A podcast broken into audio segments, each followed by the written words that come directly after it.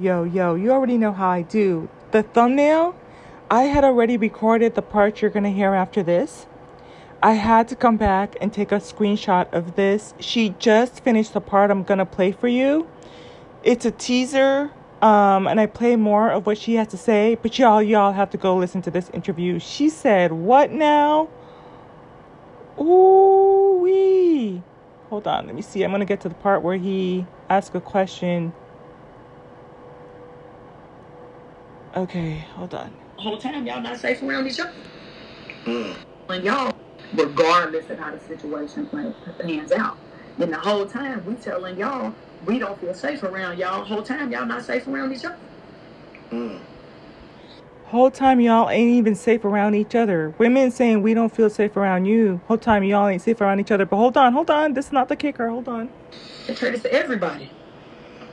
Okay, what would it look like for a black man to be raised first? Someone that is in the would it would it be the ideal of pro black? Yeah, I guess, but it would still if if a if a black man was truly raised first, children would be at the forefront.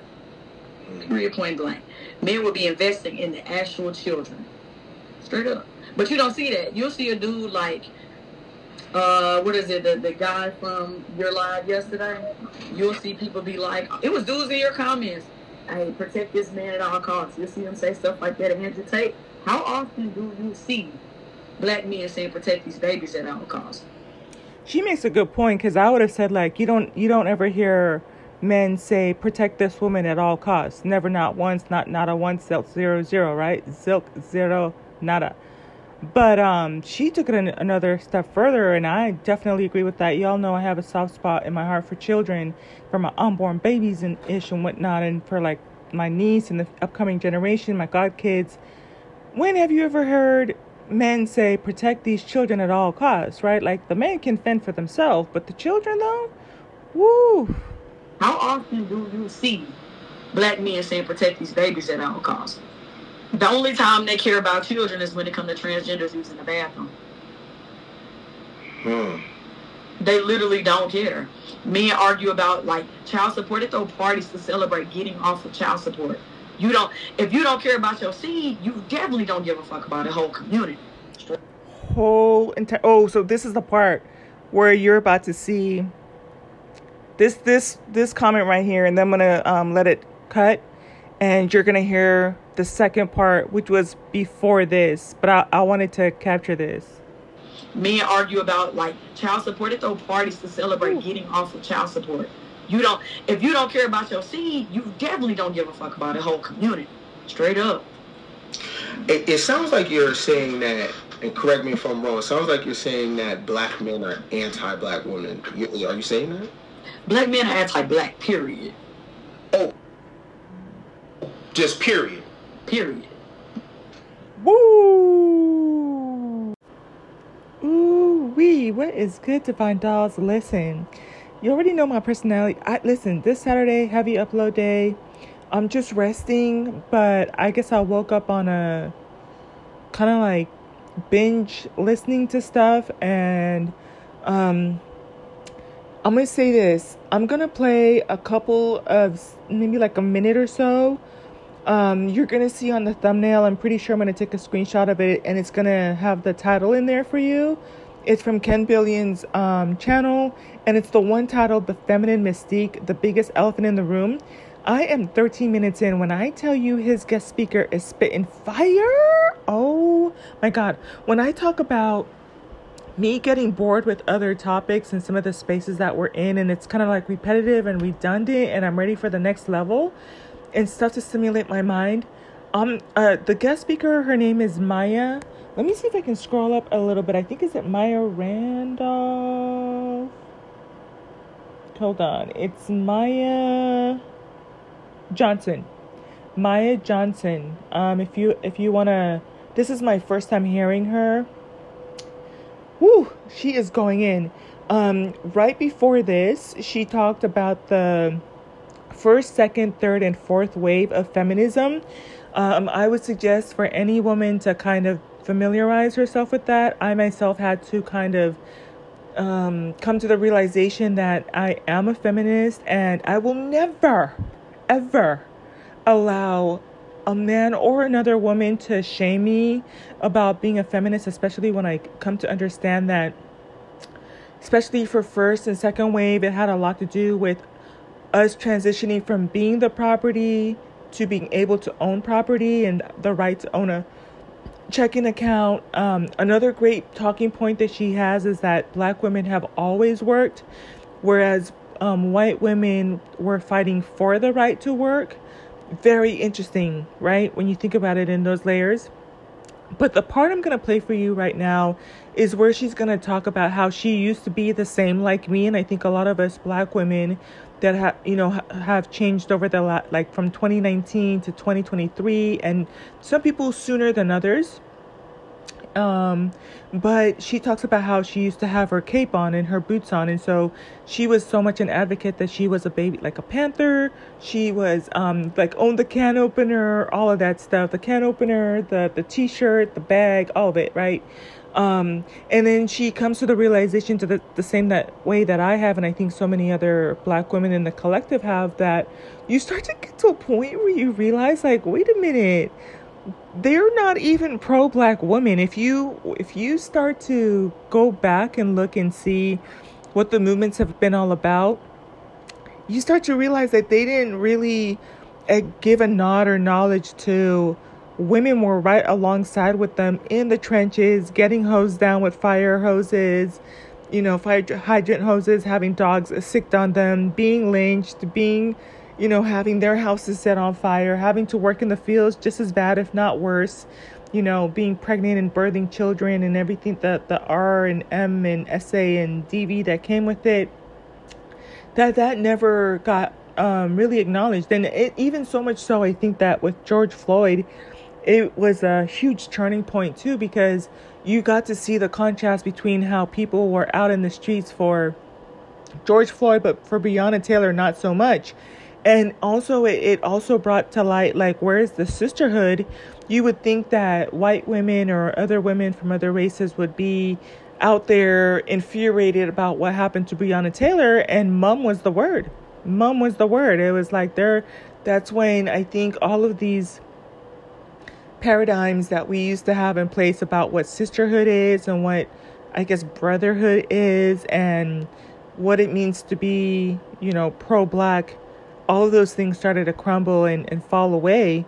Um, I think even more so within the last years, at past couple of years, at a more exponential rate, especially with the exposure that we're going through right now. A lot of illuminating, shedding light on what the, really things really are. And so I want you to hear. Um, I want to. I'm gonna go back like maybe ten more seconds because she was going in.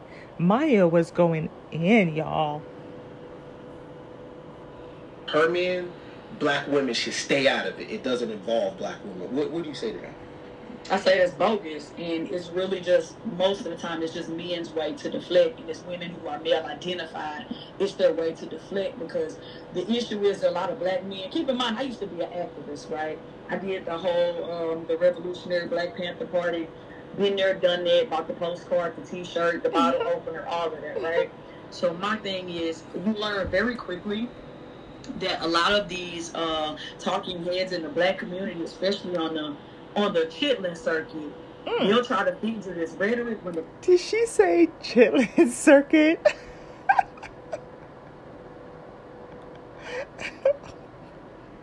especially on the on the chitlin circuit, they'll try to feed you this rhetoric when at the end of the day, black men have never been raised first. But they sell that to us in order to use our mental and emotional and sometimes physical labor in order to advance their own particular agenda. We get used by them the same way we get used by white people in the same way we get used by the system as a whole. It's all about doing labor and being somebody's workhorse, unfortunately, and being a mule for other communities of people, even our own. Hmm. Okay. So, what about Malcolm? Or what about the Nation of Islam? When, when what about She said, What about them? At that point, it was at that moment she knew. She, y'all know me already by now. I had to come on here and highlight it. I'm just saying. She said, What about him? When you say that black men have never been race first, what do you mean by that? They never have been. So even if you look at Malcolm, right? that was centered around Islam. What does Islam say about women? Does it? Come on now. Come on now. Let's get into it. Like, woo, I never heard it from that aspect, right? Let's let's get into it. That was centered around Islam. What does Islam say about women? Does it put women on the same pedestal as men? Nope. Soon as he decided to develop a more equitable mind view, y'all knew what happened to him. So that's that. Okay. Um, the modern Hebrew Israelite movement. Ooh wee. I haven't heard this part yet, so this is my raw reaction right here. I haven't gone past this. He said, What about the Hebrew Israelites? Go ahead, sis. It seems like it's centered around race, right? hmm Is that is that off? Is that off as well? It's still that's not even centered around race. That's centered around Christianity and blackface. Mm. So you're saying that there's never in in America, there's never been a movement where black men were race first at at the front of the line. No, Wow. no. I, I'm and I'm gonna stand on that. Unless I'm, look, and I'm open, right? Because I don't know everything. But if somebody can present that information to me, then I'm here for it. You know what I'm saying? Like, even when it came to the Black Panther Party, you got other people in that movement actively abusing black women. Mm. Or same thing with the civil rights movement, Rosa Parks, right? Remember that she wasn't even the first person. Uh, Claudette Colvin, right? What, look what they did to her. She didn't fit the prototype or Mm. the model. You know what I'm Mm. saying? They wanted you to be light skinned, you gotta look a certain way. So when it came to things like colorism and all that other stuff, there was still black men who had to vet who could be a face for the movement. Meanwhile, no disrespect though, Claudette Colvin couldn't make it, but George Floyd though, Ooh, I love her style. This is what I'm talking about. I freaking manifested this. Like, I lit. Mm. Niggas ain't never been black first. Ooh, ooh, Garvey. ooh, ooh, What about him? He was a conservative Christian. ooh, That that that's not a, a woman centric religion either. ooh. Wait, which religion? Let me go back a little bit. Did he say like W from Dubois or something? Hold on. Thank you for George Floyd though. Ooh. Niggas ain't never been black first. Garvey. Oh, Marcus Garvey. What about him? He was a conservative Christian. That that that's not a, a woman centric religion either. mm, mm, mm. Okay. So have black women been raised first? For way too long. Girl, Okay. Way explain. too long. tell it. Okay, explain the different explain the difference. Ooh, y'all. So that was a little bit of a teaser. Okay. And he started off the podcast um, talking about, um, you know, the F word being a bad word, the F word being feminist, like feminine, feminism, feminist. And, but when you, when he would ask people to cite a book or cite sources about what the word means and how it has evolved, he can't find anything. And so, out of that, this is how he reached out to Maya. And it sounds like she's been on his channel before. So, I'll have to go back and um, see if I can find her- where she was on again. I'm pretty sure if I type in the search for his channel, listen, um, I don't know if he tagged her because even here, did he put her name in here? Let me see. No, he didn't. Mm. Okay, I'm gonna have to try to find when she comes up again. It's two hours long. Um, but yeah, that that is wild. Do y'all want to hear a little bit more? I'm gonna give you until 15 minutes max, max, max. I might cut it a little bit short before that. Just a little teaser. Of what it looks So- like when Okay, shoot. Let me let me Hold on. Okay. So have black women been raised first? For way too long. Mm-hmm. Okay. Way explain- too long. Mm. Okay, explain the different explain the difference of what it looks So- like when Okay, shoot. Let me let me So- let me, let me Yeah, yeah, finish the question first. Finish the question. Okay. question. Oh, well, well, let me let me start right here, because this is a social movement. Is BLM race first? As a movement, no. I would See, and this is the thing. And so I'm going to give my response, and then, you know, I want you to kind of use that space to, to kind of come up with your answer and then hear her answer. So I usually like to try to think stuff through before they respond, unless I just really don't know. But my response would be that I have come to find that it's it's more Black Lives Matter, like Black men's lives matter. Um, but if it's black on black crime, then Black lives don't matter and Black women's lives don't matter. I haven't heard BLM come out for like pregnant women getting assaulted or black women being roughed up by the police and or I don't even think to the extent that they did for Breonna Taylor. So that's my response. But let me see what she has to say. Say no. Um, I would say it's more of a when when when it originally started. I would like to feel like it was race first, but even then, it's male centric. All the whole, you know, like you see all these posts, everything like the propaganda, and even now, like where where are they? You know what I'm saying? But in the beginning, it's still focused on men that were dying at the hands of police and, and men who were abused by police officers. Where a lot of times, like people like Sandra Bland get laid by the wayside. Not only right. the way they talked about, um, I can't even think of her name right now, the light Korryn. How they did Korryn Gates, how disrespectful niggas was when she died in front of her. Come on, fam. And she actually died, right? Her life was taken. Niggas did not care. Mm. And she mm. died standing up for some principles and died uh, for um, this ideology, right? Mm, mm, there was mm. still male central. She mm. literally let black men tell her certain things was important, got out there and died for that shit. And look who's taking care of her kids. The government. They she got the kid got the money, but at the end of the day, that's the woman who lost her life behind that shit and they all they do is talk shit about her and call her stupid. Mm. Okay, so are you saying that as a whole, black women are more race first than black men? Absolutely, because we let these these hoteps and these dudes talk us out of like feminism, right? And I get it because once again, there are different types of fem. There are different ways. That's deep because, you know, um, part of what I've had to come to realize is like I have to be womanist first. I have to be woman centered first. I have to be a feminist first. And so you can even tell that um, most of the the quote unquote black movements are not based on race per se. They're more pro male, so much so to the point that they try to talk you out of being feminist. That's this is deep, y'all. Woo. Let me see. Of feminism and also different types of feminism, right? And if you don't like the word feminism because it's a buzzword, at, le- at least it makes sense being a womanist, right? But black women will literally disregard rhetoric that is beneficial to them and their children, right? Including their sons. Feminism is for everybody. Mm. And we will disregard rhetoric because some nigga told us it was bad for us.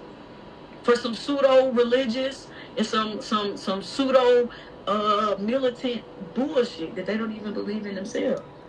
Ooh wee! I told y'all I'd keep it at 15 seconds. That was a teaser. Get on it. The feminine mystique, the biggest elephant in the room. Uh, Maya Johnson in the building with Kenny Billions. Go check it out. Talk to you later. Bye. Okay, okay, okay. Another teaser. Y'all have to go listen to this. I I don't want to exceed 30 minutes on this because you, you have to go listen to it in its entirety. But when she called these people unseasoned, I was like, no, I, I gotta. So he's gonna ask her a question, and I want you to hear this because I think this is important for people on my channel to understand this too. Look like what does what does a organic pro black look like? What would what a, what would a black man look like that is really for black children, black elders, black people. Period. What is mm-hmm. how, to, how is is he is it is he a liberal? Is a conservative? Is he does he wear red, black, and green? Like what does that look like? No, he don't. He don't do none of that. Um, it's mostly about creating a safe space for children to learn and thrive, right? And to to attempt to put in infrastructures and frameworks to further an actual agenda and I agree with that big time. Like, part of my concerns with like reparations or anything moving forward is we don't have infrastructure or framework. And you need that not only for the community, but for the future generations, for the children. We don't have, you know, if it would be one thing if, you know, you have um, Deputy Judd, um, Judd, I forget his first name, talking about let's bring these three boys in and bring them to justice, it would be another thing for the black community to be like, we're going to deal with them and mesh, you know, hash out a, a punishment and get justice for um, people like Ariana, Officer Ariana Preston, or getting justice for Brianna Doyle or Baby Gray Grayson, or or that type of thing. Like we don't have, if if we don't have white supremacist, you know, police department, then what what's the alternative for how I get things taken care of? If I get robbed or essayed or domestic violence or theft or you know that what what infrastructure do we have?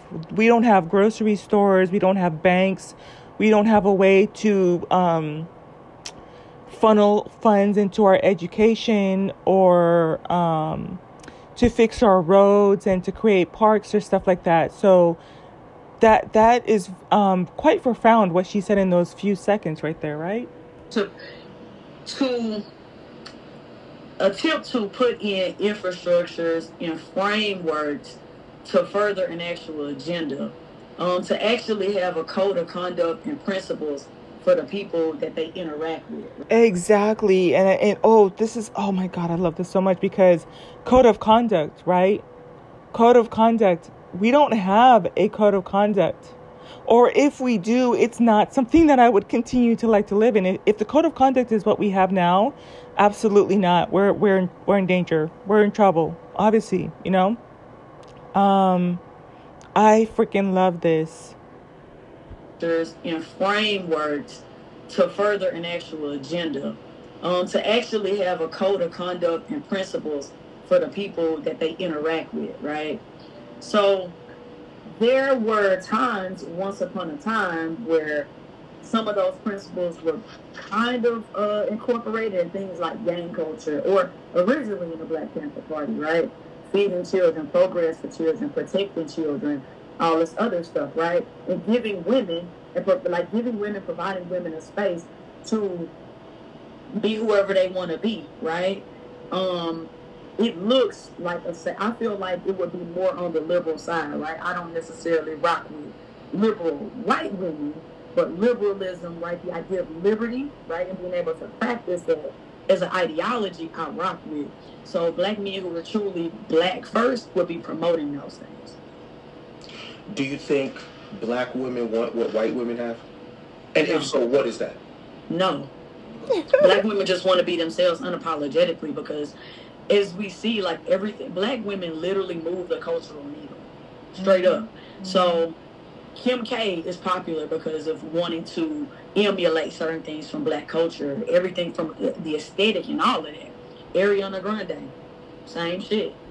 And so, um, part of what made me want to come on and record, the, uh, you know, add this, capture this clip is because even right now, at, at the time that I'm recording this, which is mid May so today is May 20th, 2023.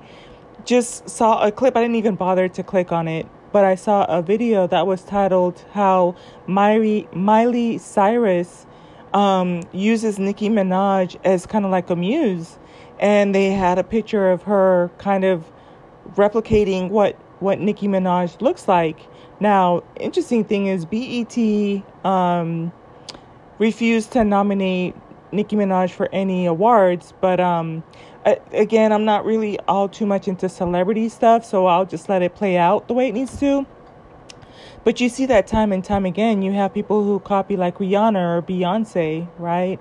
And emulate that. And again, even when you talk about numbers, and I talked about this a little bit with reparations, it's like we don't have an infrastructure to keep the money within our community at least for four you know four to seven cycles the way that other communities do.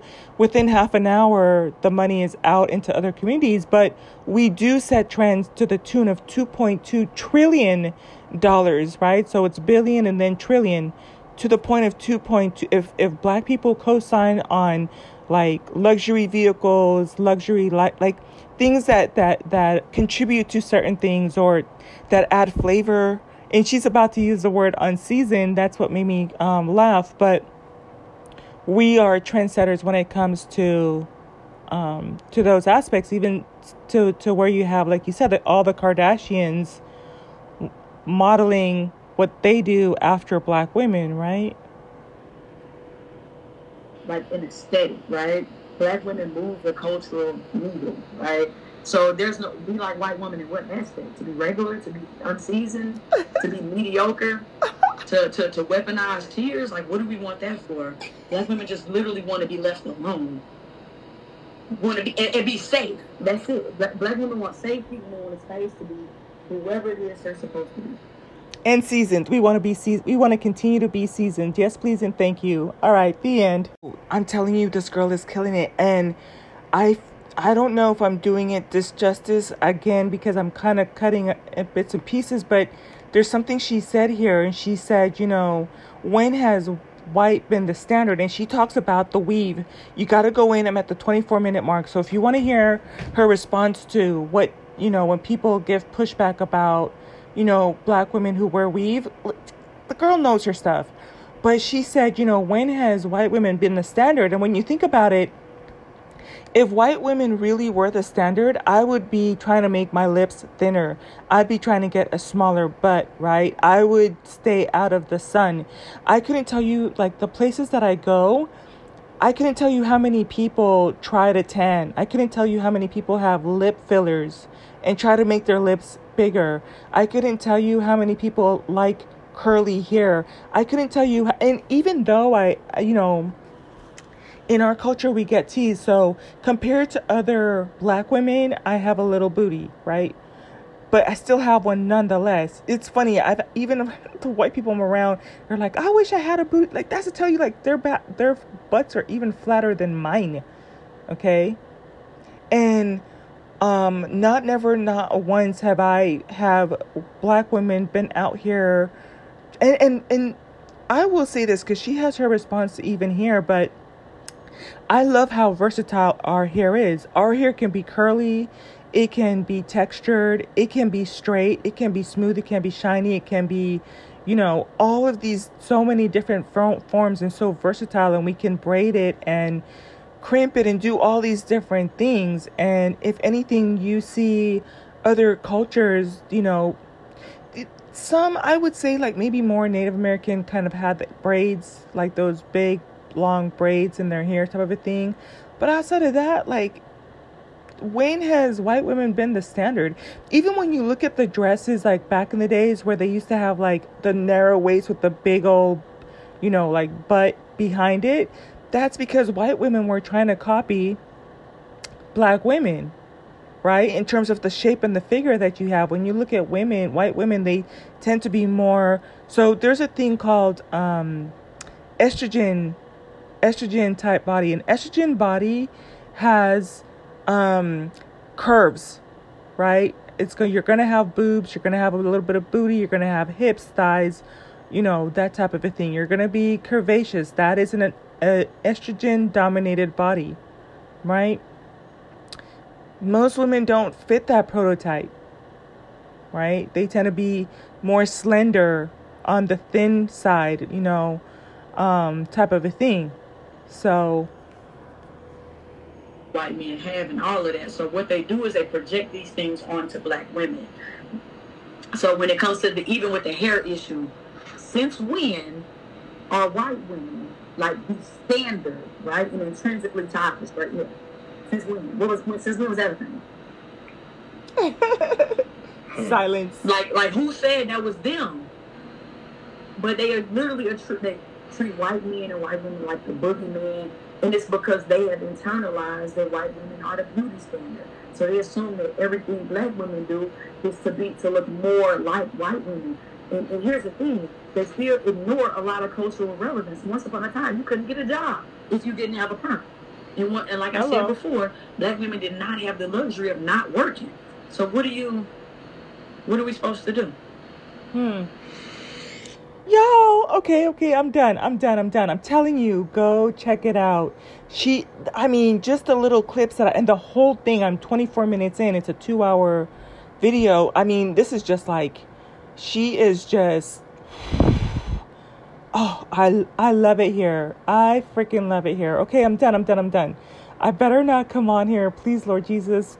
Like, Divine God is like, please don't let me be keep coming on here cutting and pasting these little clips and pieces, but I'm telling you, it's fire. Okay, so, woo wee. Listen, I'm looking at the phone right now. I'm like, if you, if I come back on here, I'm gonna try to, I'm gonna try to just sit on my hands and not come on here and keep it for the teaser that I intended to be. All right, y'all, bye. and bloop, I'm here eating dinner. Winner, winner, chicken dinner. I'm at the one hour and one minute mark. I want you to hear this. There's so many takeaway gems and stuff that you can. Um, I think every woman should listen to this. Um, but I want you to hear. I'm gonna go back like ten more seconds. I want you to hear this. So because they can't fuck me, they don't value what I gotta say, or they're not related to me, right? So I don't gotta come to their re- to their rescue. They don't value what I gotta say, and that just further proves my point in how men commodify women. I shouldn't have less value just because you can't consume me. That is freaking deep, right? When you think about it, because when you start to understand the nature of a of a male, they're they're coming to consume you for something something. And that's when you start to realize like hey i don't even want to fall under your purview. I'm not looking finna be consumed for my looks for my sex for my my income for you know to be consumed right? And so but then because I, I there was a podcast i did earlier today and we were talking a little bit about how you can hear the contrast between how most men are just consumed with sex. Like even with um, Umar Johnson, every time he describes a, a woman or a black woman in particular, he'll be like, "White women, don't be in my inbox just because you got a booty or you think you got titties or because you you know think that you're more attractive because of your skin." Blah blah blah. And he'll talk about like the brat, and he'll be like, "She is fine. She got thick thighs."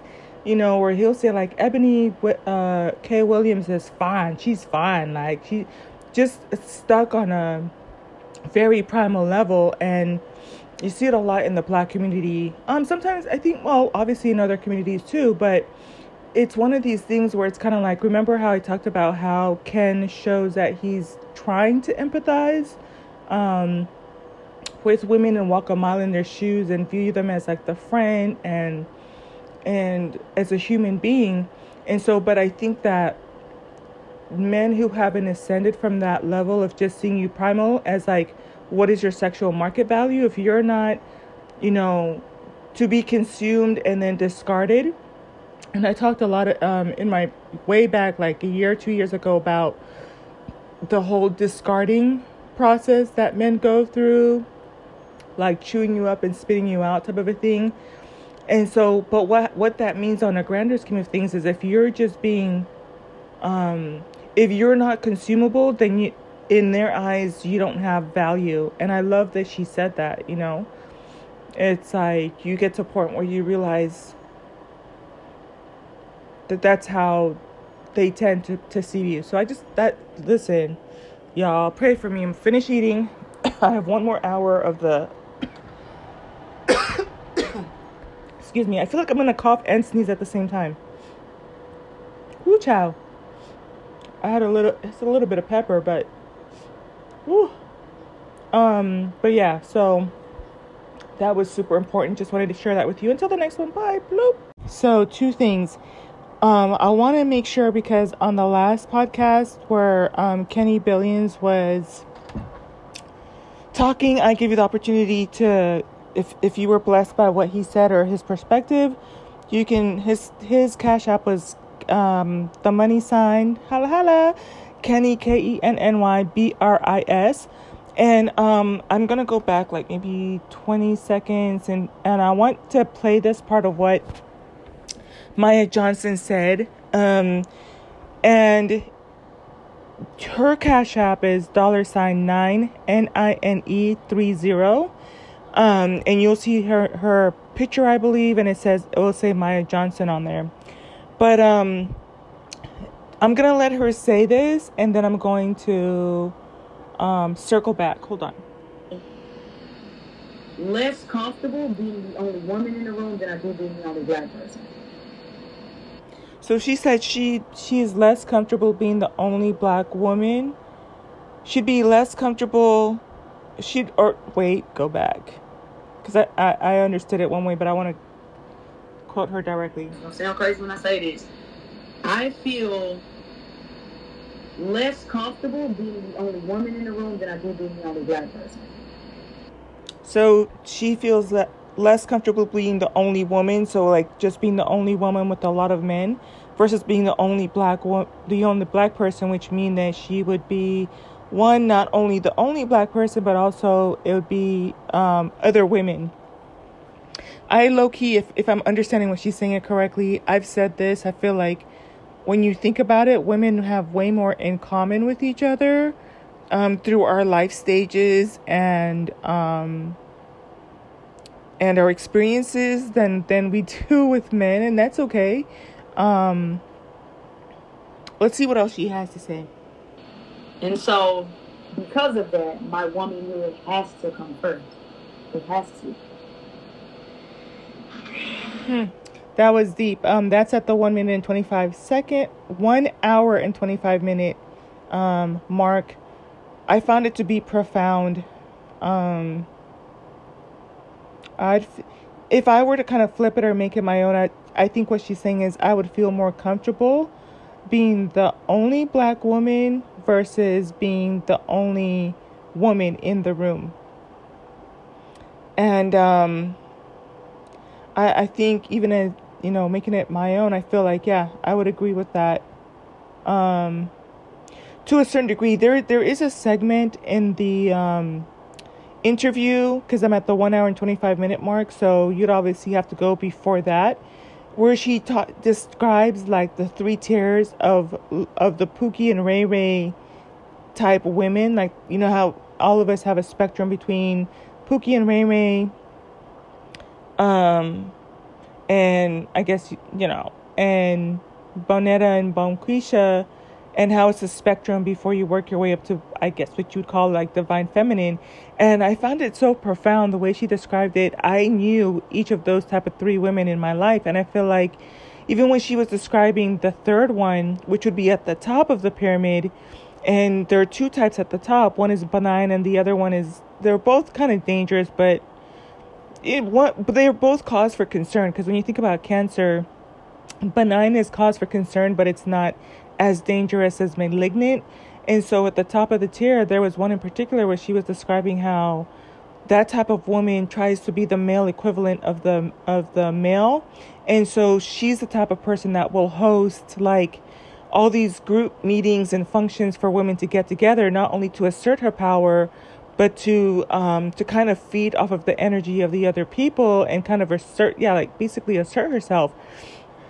And bingo, bingo, bingo, it reminded me of this one lady. It was almost one of those things where we ended up going into business together, but I, uh, when she said it, it immediately filled in that gap of all the things I was feeling surrounding it. But now I have a picture because it's like um, she would have us over, and I would wonder why she chose the certain women that she did to come over to her house.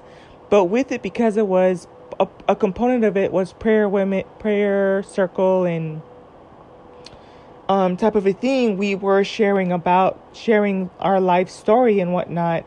Um and so you absolutely did feel like she was kind of just pulling from whatever it is she needed to to assert her power um type of a thing. And it's funny because even though i i used to consider myself kind of like pitbull in a skirt alpha female type of a thing even back then i feel like it does kind of more match that I'm more kind of like a sigma sigma female because I don't if if you want to be alpha, you can have it all day every day. You take the lead. Now, if I'm the only one and and I can determine really really quickly that I need to jump into action and be number 1 and take the lead, hands down absolutely I've done it, been trained to do it, but I feel like um because I talk about how I did go into business with her, it was one of those things where I allowed her to take a lead up into a point, you know, um, and so that was her way of asserting dominance, and it was there to be had. There was something to um, have as an end outcome out of it, both of us were supposed to make money, but then it got to the point where she might as well have just been a dude, really, truly, at the end of the day, when it when I think about my male colleagues or male co- coworkers, but part of what makes it so dangerous is I wouldn't even anticipate to see it coming because it was coming from a woman as opposed to, um, you know, like a man where it's with a man, I'd be like kind of checking for for certain things. The second, the, the first and second tier, the first tier of the low primal um, woman was the type of woman that feeds her children to men, right? Like she talked about Precious. And the second tier was the type of woman that competes with other women women and that's why she doesn't have female friends because and that's why she'll say like oh I don't hang around women which I have heard that and I've heard it from content creators too. And that that was a good definition for me too because I've never really said like I don't trust women. I've never seen them as someone to compete with. As a matter of fact in one of the previous podcasts I even did today I said you know it's really it's kind of funny not like not ha ha hilarious but kind of interesting or intriguing that women are in a position where we're competing for the pinwielders. Like, come on, do we not know who we are? Do we not acknowledge, uh, you know, that we are the ish and not them, that we are the prize and not them? And so it's like, but yeah, so there's that part. All right, talk to you later. Bye. We okay, okay, okay. Uh, again, uh, at this point, I'm gonna stop apologizing and just do what I have to do. And if you're with me, you part, you know how I operate. So I'm gonna go back maybe about a good two minutes. And go back to the 27 second, 27 minute mark, one hour and 27 minutes. I want you to hear this, and this is so interesting because I think if we allow ourselves to kind of move away from race and kind of look at things as a whole, um, I remember in one of the, podcasts I did between yesterday and today, I talk about how, yeah, we talk about what's happening in the black community, but if you really look and see what's happening in the Hispanic community, they're actually low key a little bit lower on the totem pole when it comes to like success in their marriage. The um, literacy rates, um, patriarchal views are way more, they're more, we call it in like mach- machismo, machistic, male chauvinistic. Um, and um, that's where you start to get this rhetoric of they were trained, they raised their, their well, trained, raised their girls to be wives, so to um, uh, participate in domestic uh, labor, as opposed to um, also teaching their own sons how to cook and clean for themselves and clean up after themselves and how to be fathers, right? Um, and and when I um out here in Southern California, we down there live in Mexico. Like I might as well just call and be like, "Hola, amigas, cómo están? ¿Cómo te Um, estoy llamando de este lugar. Estoy oyendo. Listen, I might as well, right? Because and this has been ongoing for at least ten years. If I say fifteen years, depending on how far down you drive the street, we we we in Mexico, y'all. But um and and so um Hispanic on Hispanic crime or Mexican on Mexican crime, gangs, drugs in, with their within their own community, um ch- child trafficking, all of those things are they're basically competing for the bottom with um the black community. And so um she is she it sounds like she's talking about she's uh, located in japan right now um, at the time that I'm listening to this, and this was recorded, this was live streamed three days ago or May 16. Yeah, so today's the 20th. And I want you to hear what she has to say. Let me see if I um, went back far enough. Let's see. Making all these other, you're making black women the boogeyman by saying these other women. Here we go. And trying to scare us into submission. The same way, it's the same, same type of rhetoric used in religion. The threat of hell, right? Or you got to do this to get in into heaven. So like, why are you not behaving a certain way? It's fear mongering and others and other stuff. And here's the thing: I live in Japan. There are more adults in diapers and babies in diapers right now because Japanese women want men who are equally as educated as them. Japanese women are coming for their equity in society right now. And guess what Japanese men are doing? Turning into passport bros, growth and going to poorer Asian countries to get women who are less better off. That's wild, y'all. Japanese men are turning into um, passport boys. Now that reminds me because I, I I do have some catching up to do on some of the content that I'm listening to, and I do remember seeing something titled about how um, Asian countries are having low birth rates, and they're blaming it on Western culture. So I wonder if it's kind of correlated to that. But that's super mad cool. She's in Japan. Um, because Japanese women are educated. Mm. They have degrees, and they're not going to quit their job to raise your bald head babies, right? You know? Hey, y'all, I call them big head babies, but I guess the correct term is they're not going to raise y'all bald head babies. they're not going to quit their job to raise your bald head babies, right? And also, they're not gonna they're not gonna take a, a submissive position in a relationship when they work the same hours you do. Mm. And because of that, instead of addressing the gender dynamics, right? Mm-hmm. The the president and stuff of Japan is trying to offer money for couples to get married and offer money for people to have babies, but it's not fixing the reason why people don't want to get together. Mm. Literally, Japan is about to face a crisis in the next. I, I wouldn't even give them 20 years, but let's say 20 years, mm. because they're not going to have a workforce because nobody's having babies. Mm. The difference, the only difference between Japanese people and the black community is Japanese women won't sleep with these men who don't meet the standard. Whereas that's the part I wanted you to hear. That's this is the part I wanted you to hear. Hold on. The only difference between Japanese people and the black community is Japanese women won't sleep with these men who don't meet the standard. Whereas in black America, we understand black men aren't meeting the particular standard or trying to force us into a submissive position and we still fucking on them which doesn't make any sense. We're still creating families with them, understanding there's some part. So part, this is the only difference.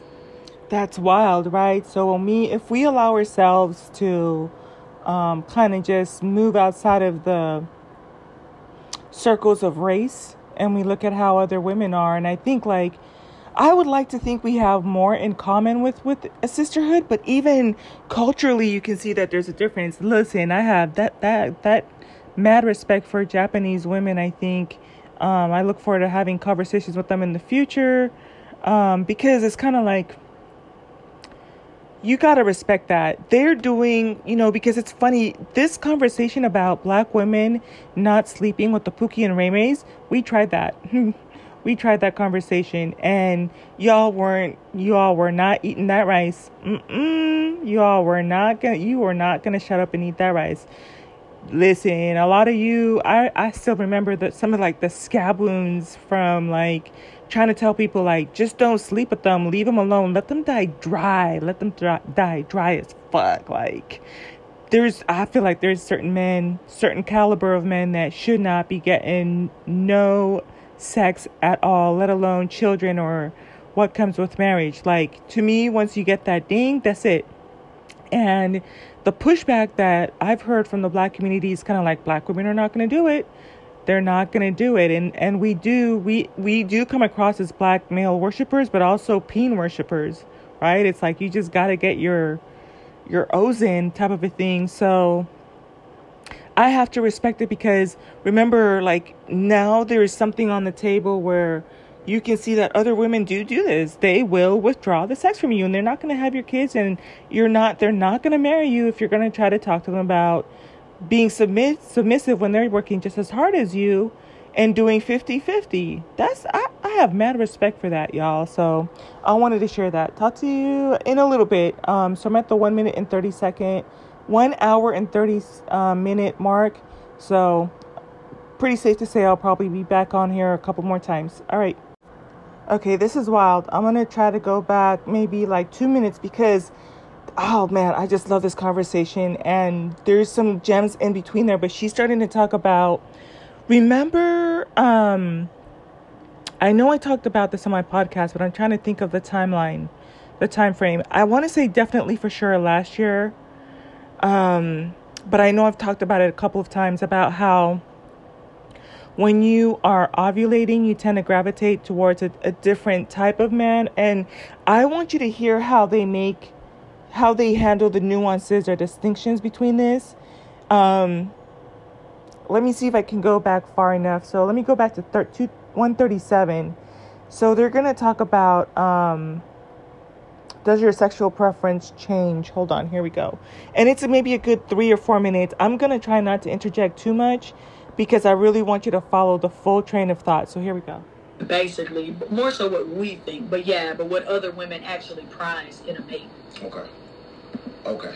So it's not what men think it is. So I want to bring something up because this is important, and I think a lot of women don't even know if they do this. So I want to throw something at you. Tell me, um, am, am I on the right track?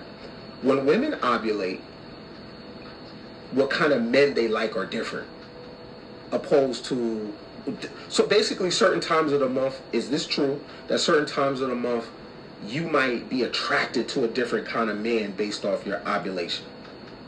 Yes and no. So you are more open to different types, if that makes sense. If your preference doesn't necessarily change, but you do become more open, right? And so one thing about uh, the other side of women wanting men who are kind and things like that, men like women also want men who don't score high, but at least score on the dark triad, right? And that's Machiavellianism, uh, sociopathy, and I can't think of the third one, narcissism, right?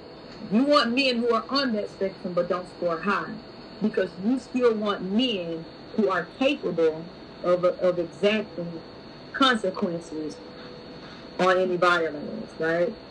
You still want somebody capable of that. And so I think when you're ovulating, you become more a little like I say you're you don't necessarily, it doesn't change your actual preferences, but you do become more open to different types of men. And sometimes the men who are more likely to approach you during that time are those more aggressive and X, Y, and Z, those okay. types of men. Okay. Because this is important because some women probably find themselves in relationships with guys who don't make long-term partners. Right. Good long-term partners because she found him when she was ovulating, right? Mm-hmm. So when women are ovulating, are they sending a bat signal out yeah. to like a more dangerous kind of guy? Because yeah. oh, because I've also heard that's a time when women have one night stands. Yeah. Why? Because you feel primal. Hmm. Yeah, I think it has a lot to do with that, but not only so when it comes to like pheromones and other things like that, like it's because like the same reason why when I was pregnant, you would not believe the amount of men that approached me while I was pregnant. I've heard this before. that's the craziest thing on earth. I, I never understood it, but it's it's it's about what that signifies for them. Like one, yeah, it's definitely a hormonal thing, and then two, it lets them know that I'm fertile, which is attractive. It's a lot of it's about the secondary things that those things represent. Mm-hmm. So men were approaching you to sleep with you mm-hmm. when you were pregnant. Yeah, showing, showing it everything. Yeah, I'm talking about basketball. You get pregnant. okay. Why you laugh like that? Okay, so for the women listening, they need to be mindful of their when they're ovulating because they may get themselves in some relationship dynamics they don't actually really want. Yeah, right? women are more likely to cheat when they when they ovulate too. Ooh. Why is that? Ooh. Same reason. It's Ooh. the hormones that you're putting out that bad signal, and somebody you throw it, somebody gonna Ooh. catch you. So it's possible that your long-term partner I don't want to say just doesn't do it for you. They might not excite you that way. That's fair. That's yeah. Oh wow. That makes sense. That's fair. Okay. So ooh, you got to go and listen to that. That's at the one minute and forty. Wow, one hour and forty-one second. Mm, one hour and forty-one minute mark. Um, I did go back to the one minute and thirty, one hour and thirty-seven minute mark. But yeah, if you want to jump in on and catch that wave, um, I would probably go back as far as maybe the one uh, one hour and 35 minute mark. But again, beautiful flow, beautiful rhythm um, between the both of the two. This is one of the best interviews I've ever heard. Like even talking about like women and and yeah, get this this this this is like a bunch of teasers. It's like appetizer for stuff. And like I said, um, I have like maybe another 24 minutes left of this interview. Um, definitely, if you get a chance, go and listen to it um, on your own, and so you can get the full spectrum and and all of the other nuggets I didn't get on here to um, get a chance to upload. All right.